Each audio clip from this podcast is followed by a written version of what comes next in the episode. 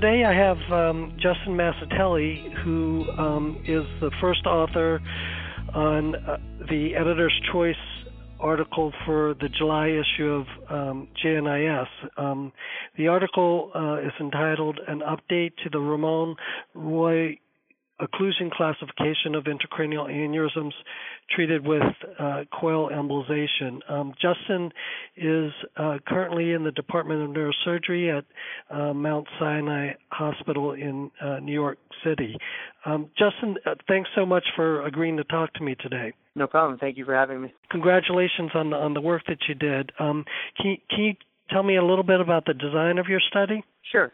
Uh, this is a uh, retrospective review of about 370 patients with 390 aneurysms. They all underwent coil embolization at Mount Sinai uh, spanning from 2003 to 2014. Uh, we excluded aneurysms that were atypical. We excluded aneurysms that were previously treated, and we excluded those that were treated with methods other than coil embolization, such as flow diversion. Uh, we reviewed all of the angiograms and then reclassified all of the initial and follow-up results utilizing a modified Raymond or Raymond Roy classification, or MRRC. Uh, in, in this classification, class the class three category, the incompletely coiled aneurysms were split into class 3A and class 3B. And 3A was meant to designate those with contrast uh, opacification within the coil interstices in the center of the aneurysm and Class 3B was uh, set to de- designate those with contrast opacification outside the coils along the aneurysm wall. And then we analyzed uh, the angiographic outcome in relation to the initial modified scale. And uh, then uh, ran a statistical analysis to try and figure out if the new scale was more predictive of angiographic outcome in addition to other factors. So it, it seems like the crux of the study is really um, this designation, uh, the splitting of uh, the class three uh, Raymond Roy um, uh, classification into two separate um, uh, subcategories. Um, and, and so, how how did that idea come about? I mean, why why did you decide to do that? Uh, Dr. Patel before me, you know, made the observation that certain class 3 aneurysms were progressing to occlusion and certain class 3 aneurysms were remaining the same over time.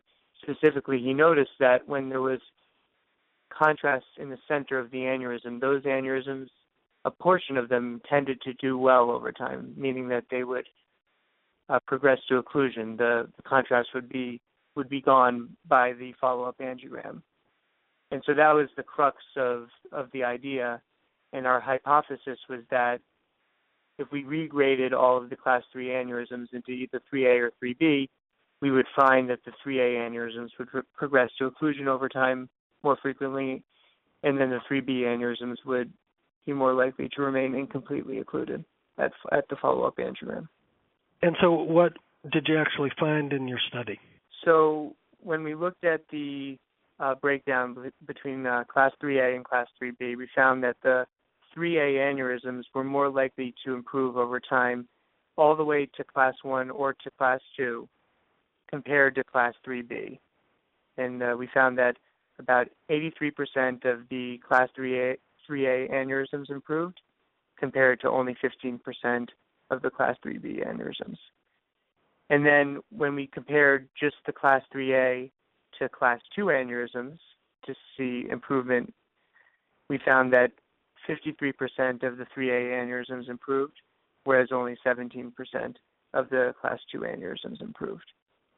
And then on the flip side, when we looked at recanalization, the class 3B aneurysms were much more likely to either remain incompletely occluded or recanalize uh, compared to class 3A, and that was about 85% versus 17%.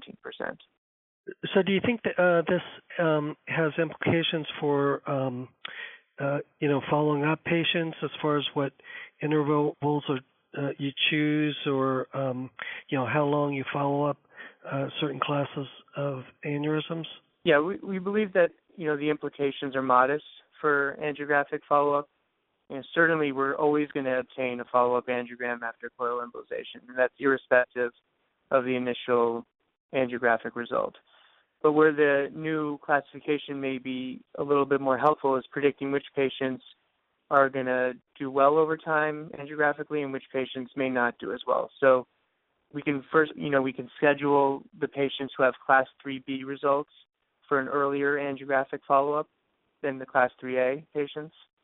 And also we can counsel the patients with class 3B results that, you know, more likely than not, they may need further treatment down the line. And just so, you know, they're aware as far ahead of time as they can be. Obviously, uh, everyone um, you know, gets follow-up angiograms, even if it's a class one, um, either follow-up angiograms or uh, MRIs, uh, MRAs. Um, I mean, do you think that there may be a difference, though, that if you've got, for example, a, a, a class 3A that on follow-up uh, progresses to uh, complete occlusion, a class one, um, do you think that it's necessary to follow that over time? Um, I, you know, I spoke to Dr. Patel about this, and we think that there's there's a lot of variability out there in terms of um, how different centers follow up their uh, you know coiled aneurysms. So some centers will do angiograms for many many years, possibly lengthening the time interval. Some centers just do one angiogram, and then once they have a good results to follow the patients with non-invasive imaging, such as MRI. Uh, we we would suggest or we would recommend that if you have an aneurysm that progresses to occlusion, to treat it in the same way that you would an aneurysm that was initially occluded. And so if you, if if your policy is to continue with angiograms, then probably you know we would recommend doing the same thing. And if the policy is to move over to MRI, then once you have that that follow-up angiogram that shows that the aneurysm in fact progressed to occlusion, um, we would recommend uh, moving, you know, in the same fashion.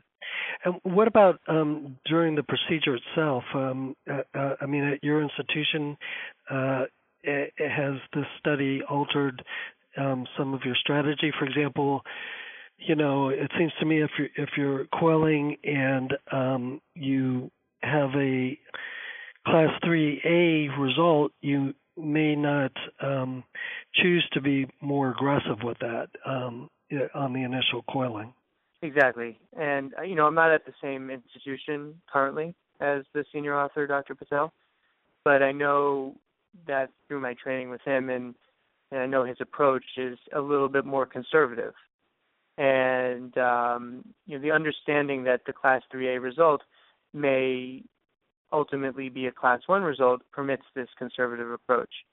And you know, the idea is that the, the benefit of tacking extra coils into the aneurysm at the end of the procedure doesn't necessarily outweigh the risks.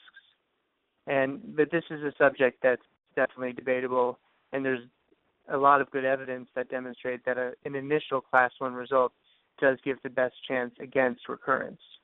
And so both approaches are probably reasonable. Mm-hmm. Well, well, great. I mean, I think that this is extremely important work. Uh, obviously, you know, we still have a lot to learn about um, outcomes of coiled aneurysms and, and, you know, which aneurysms will progress and which ones uh, don't progress. But I think that this is certainly a, a leap forward in, in that un- understanding. Um, uh, did you have anything else that you wanted to mention about the study?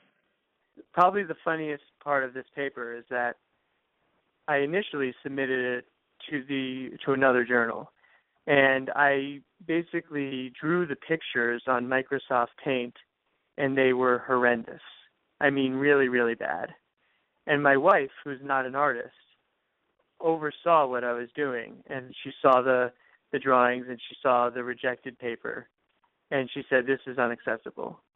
And so she sat down and actually painted all of the aneurysms on a large canvas, and then we took pictures of each one to create the artwork for the the accepted version that's in in your journal. And so I I always say that it, you know it never would have been accepted without my wife's uh, artwork. well, I'm not. I think we we may have accepted it anyway, but but the good news is I, I think this is the first article that um, is the editor's choice Uh, plus, it's the cover image. So, um, well, you know, so that that image will be on the cover. that's very that's very exciting for us. Great. Well, thanks so much again for agreeing to talk to me uh, today, Justin. No problem, and and thank you again so much for having me.